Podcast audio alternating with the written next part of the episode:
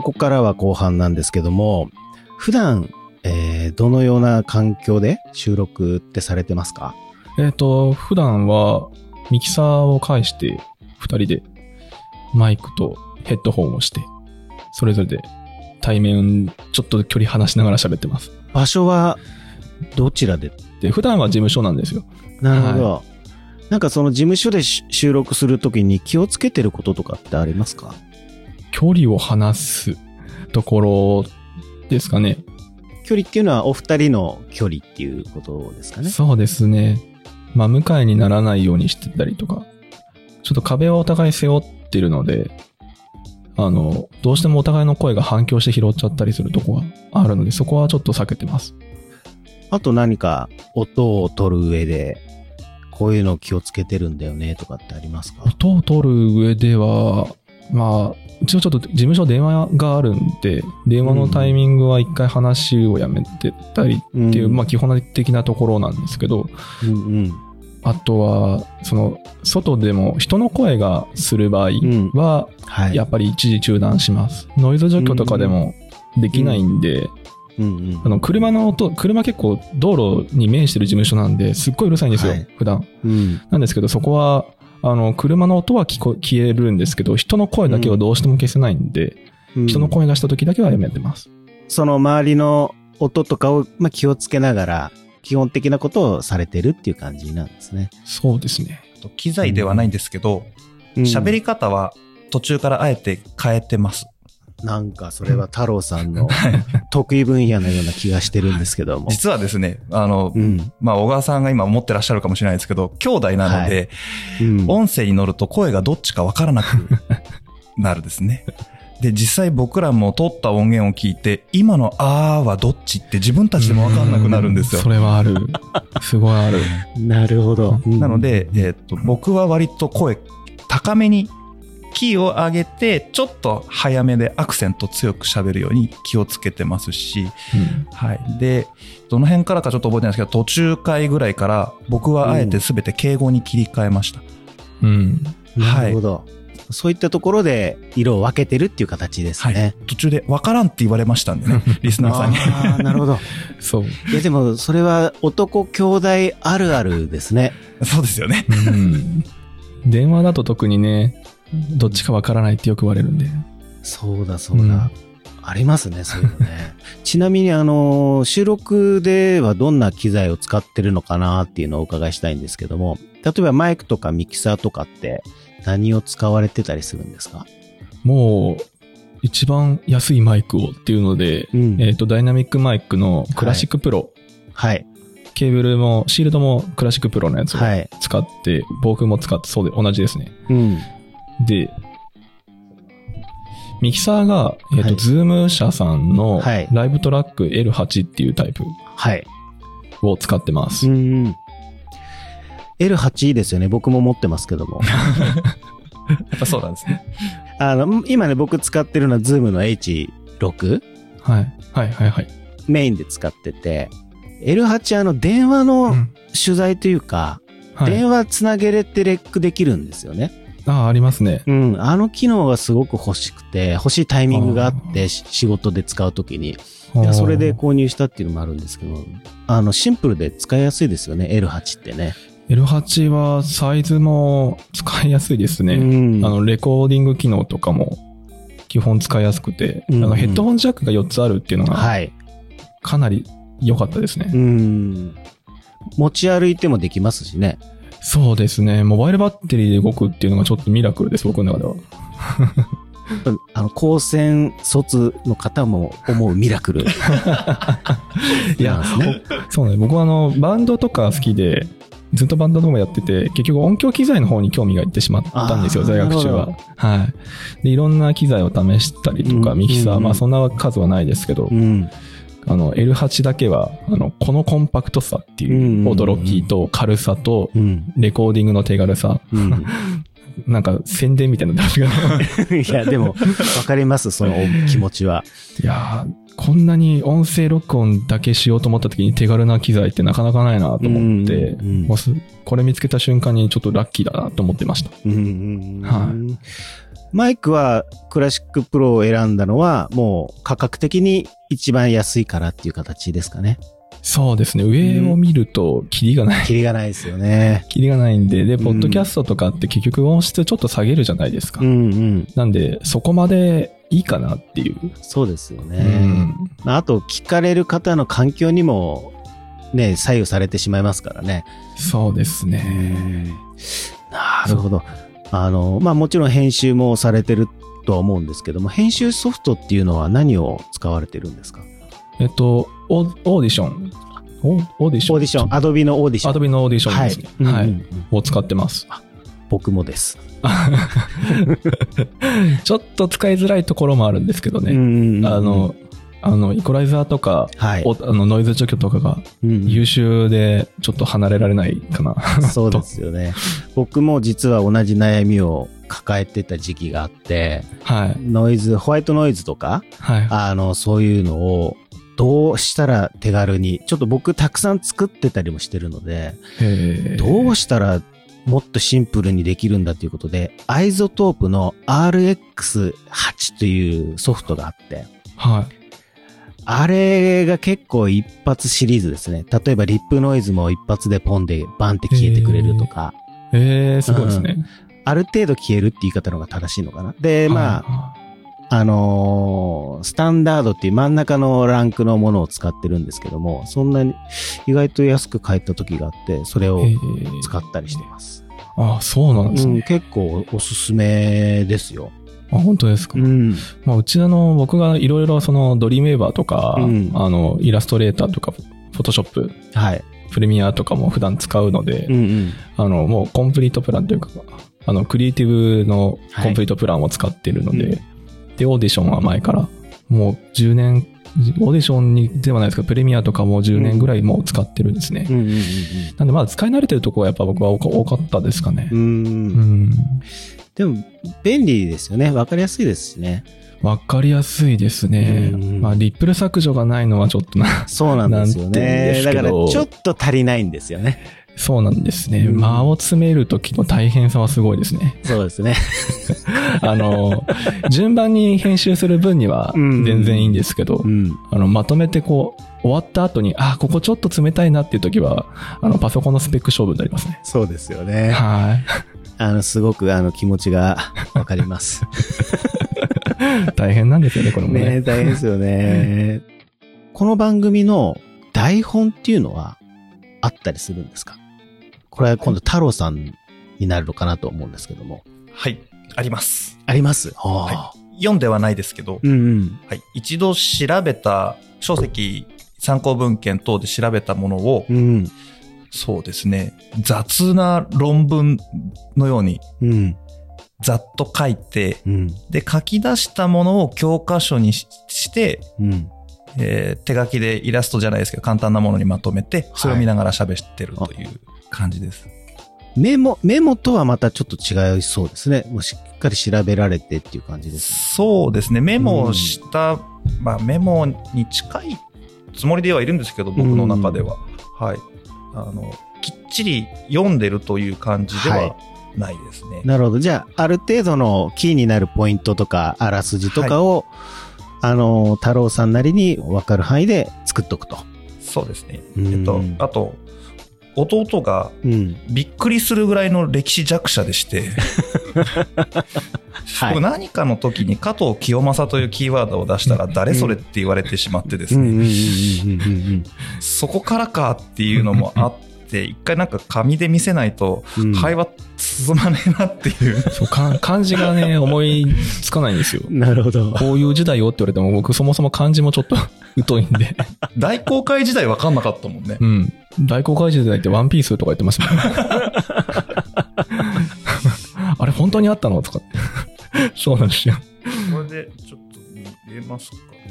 僕はああ、出した方が早いした。方がああ、なるほど。あ、マインドマップ的な感じでやってるんですね。こう、こういう風に。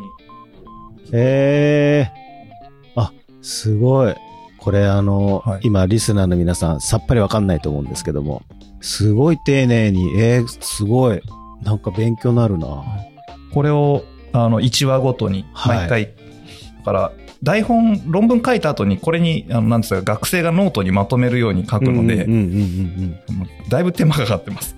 うん。かかってますよね。え はい。あのーまあ、ざっくり時間で言うとどのくらいかけて作られてるんですか？かね、どうでしょう。お茶のシリーズで文字数4万文字うわ、すご強い。ですかね。すごい。だって週に2回配信ですよね。はい。で、しかも、普段お料理作られてるんですよね。やってま。す。はい。すごいですね。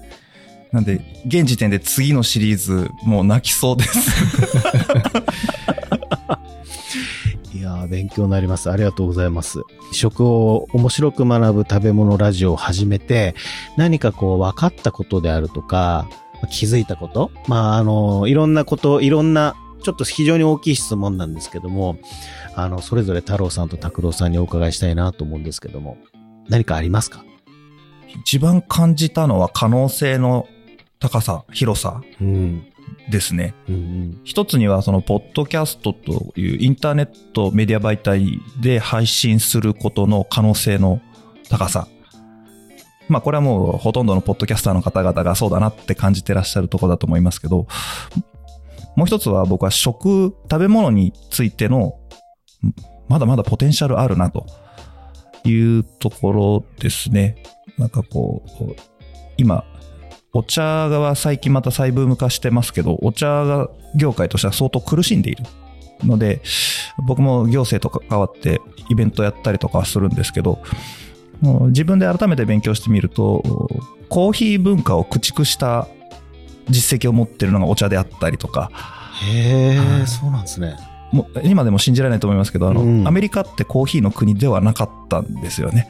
全員紅茶を飲んでいた。っていうのもありますし、イギリスは実はもともとコーヒー文化の国だったですって。へえ、そうなんですね。はい。で、ここに紅茶がたどり着いたらお茶が全部コーヒー文化を駆逐していくっていう。はい。なんで、食のポテンシャルってまだまだあるなっていうのを僕自身が勉強して感じているのと、うん。リスナーの方からコメントいただくと、先ほど小川さんおっしゃってたように、なんか、あ味噌汁意外と面白いな、すげえなとか、そういう感想があるので、なんかこう、一個一個を丁寧に見ていくと、もっともっと、食を楽しめるから、結果、それが1日に3回あるんだったら、人生もうちょっと楽しくなるんじゃなかろうかというのは、なんか改めて他人に、他人にって言ったら言葉はしてですね、えっと、リスナーの方に言っていただくことで再認識するみたいなところはありますね。はい。拓郎さんはいかがですか？僕は、まあそんな気づいたっていうほどじゃないんですけど、うんまあ、単単純にあの映像なしって楽だなっていう。いや、それね、あ本当にの、重要ですよね。そうなんですよ。その、ん。編集において、うんその面白さを音声だけに集中できるっていうところ、そこにだけに注力できるっていうのはかなり、その時間がない中で作るにはすごく楽ですね。そうですよね。映像だと切れないところっていっぱいあるんで、うんうんうんその撮影時がかなり重要になるんですけど、そうねうんもう音声って、音声、音さえちゃんと取れてれば、うん。あとどうとでもなるっていう、はい。その、言葉が離離れても結局つなげたりとかっていうのも違和感がないので、なんで、あの、聞いてくれてる方にも無駄な時間を使わせないっていうところとかもできるし、逆に間を持たせてもっと伸ばしたりとか、はい。考えてもらう時間を持ったりとかっていう、どっちもできるっていうのがすごく面白いなって思いますね。なるほど。いやー、本当そうですよね。そうなんですよ映像見るのは楽しいんですけどね。作るとなるとまたちょっと話は別ですよね。そうなんですよね。映像クリエイターの方尊敬しますもん。本当ですよね。いや、本当僕もすごいなと思って。そう作るのは好きなんですけど、あれを、あのクオリティでって言われたら、うん多分無理ですね。そうですよね。うん、そこまで頑張れないと思います。太郎さんのその、えー気づいたことの部分に可能性っていうお言葉ありましたけども、改めてその、太郎さんと拓郎さんが、この、ポッドキャストに感じる可能性とかっていうのをあれば、あの、教えていただければなと思うんですけども。聞く人によるのかとは思いますけど、YouTube と違って、あえて映像という情報をうん。なくすっていうことが、僕は一リスナーとして、こんなにすごいことなんだという感覚があるんですね。はい。それこそ、おえっ、と、日本の歴史を拝聴していても、多分あれ映像で見ずに、音だけだから頭にイメージが広がって学びになってる部分があるんだろうなと思ってるので、はい。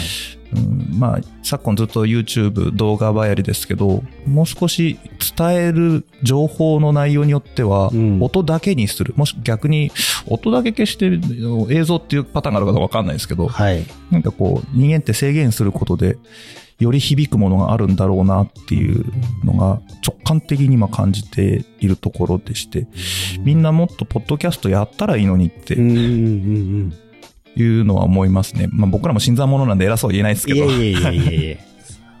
拓郎さんはいかがですか？その本を読むとかと同じような感覚なんですかね。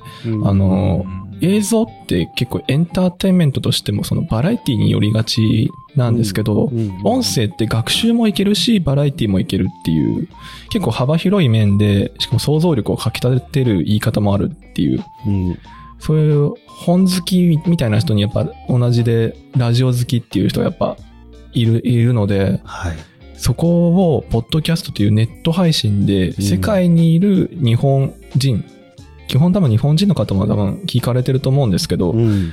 あの、海外にいるからこそ日本の面白さをを聞きたいっていう人もやっぱいらっしゃると思うんですね。ん特にうちみたいな日本食を交えた歴史なんていうのははい多。分なかなかないので、うん。そういうところで、そのポッドキャストって、そのマニアックだけど、このジャンルの懐の深さというかう、んうん。そういったところはこれからもまだずっと続くんだろうなって、なんかなくならないんだろうなと思ってます。うん本と一緒で、文字を読む人がいなくならないのと一緒で、うんラジオを聞く人はいなくならないっうんうん。ていう感覚かなっていうとこですね。今ふっと思い出したのが、はい。ゼアミのの、ゼアミの書いた本で、名所語りという技法があるんですって。はい。僕も読んだだけなんであれですけど、うん。うん、名所語り。えっとね、主人公がどっかの村に来ましたという設定の時に、うん。とある老人に、あの山は名所ですかっていうふうにこう言って、その沖縄がいろんな名所をね、言葉だけで伝えていって、背景変わらない。うんこれをやることで、えっと、観客の中に、スクリーンを介さずに自分の脳というスクリーンに絵を描かせることで舞台をどんどん変化させるっていうのが、うん。ゼアミの編み出した名所語りっていう脳の表現手法なんだそうです。あの、風刺家電読んだらそう書いてあったんですけど、はい。なんか、僕らのやってるポッドキャスト、まあ僕らっていうか、あの、ポッドキャスターの皆さんがやってる言葉だけで伝えるっていうのは、もしかしたらそれに当たるものなのかなっていうのを今、不意に思い出しました。うん、あるかもね。いやーなんかすごく嬉しい話ですね、それね。僕も含めて。いやー、勉強になりますね、本当に。いやじゃあ最後に、ポッドキャストを、まあ、どんどんどんどん始める方って今後増えていくと思うんですけども、これから始める方々に対して何かメッセージというか、アドバイスがあれば、お願いします。メッセージですね。はいうん。なんでしょうね。えっと、僕らは、とリスナーとして聞いていただけの頃は、うん。僕の中では小川文庫さんっていうキャラクターがいて、もうパーソナリティなんですよ。いや、有名人に今日今会ってるみたいな感覚なんですよね。ありがとうございます。で、もう実際僕らが配信者側になってみると、うん。僕ら普通の一般人って、普通に今まで通り兄弟で会話してるだけなので、うん。なんかこのギャップが面白くてですね。うん。で、もし、ポッドキャスト面白いな、やってみようかなって思ってる人も、一歩踏み出しちゃえば、なんか有名人にななるかもしれないから気構えなきゃというよりは、多分みんな同じように普段の生活の延長上で軽くやってる感じがする、うんな感じでやってるのかなって想像してます。今僕らがそうなので。うんなんで、まあ、もし、まあ、やりたいと思わない人はあれですけど、やりたいなと思ってる人がいたら、もう雑でいいから始めたらいいんじゃないかなと思います。はい。拓郎さんはいかがですか？そうですね。まあ、話したいことがあれば取り始めればいいんじゃないかな。本当にそんなとこです。あの、思ったより人って自分の知ってることと、あの、差が結構あるんですよ。うんうんあの、僕は常識だと思ってたこと、僕らが常識だったと思ってたことって、あの、8割方知らない人の方が多いっていうことがよくあるので、うんそれは僕らはお客さんと話をして気づいてきたところもあるので、うん。あこんなんでいいんだっていう。なんでうん皆さんも、その始めたい方も、あの、意外と、あの、出してみたら、うん。初めて知りましたっていう答えが返ってくることって多分あると思うんで、あんまりこう最初から気構えずに、僕らは最初からね、100回とりあえずやろうみたいないろんな挫折をしてきて、もういろんなものを作ってきて2回とかで終わったりとか、これ続かねえなっていう中で、あの、ポッドキャストにたどり着いて、これならいけるっていうので100回やろうって決めましたけど、うん。まあ、本当に出だしは何でもいいんじゃないかなって思ってます。本当にあの、音声って本当に音質さえ良ければいいので、音質さえ良ければ良ければいいって言っても、別に僕が作ってるこのマイクも1000円ですし、あの、本当に1000円ぐらいのやつでも、ちゃんと作る意思があれば、うん。なんとかなるっていう。そう、そう思いますうん。なんで皆さんも簡単にこう、簡単にっていうと気軽に始めてもらったらいいんじゃないかなって思います。いや、本当そうですよね。いやー、本当にあの、首がもげるんじゃないかっていうのをうな うなずいてますけども、僕も。いや、楽しいお話を聞かせていただいてありがとうございます。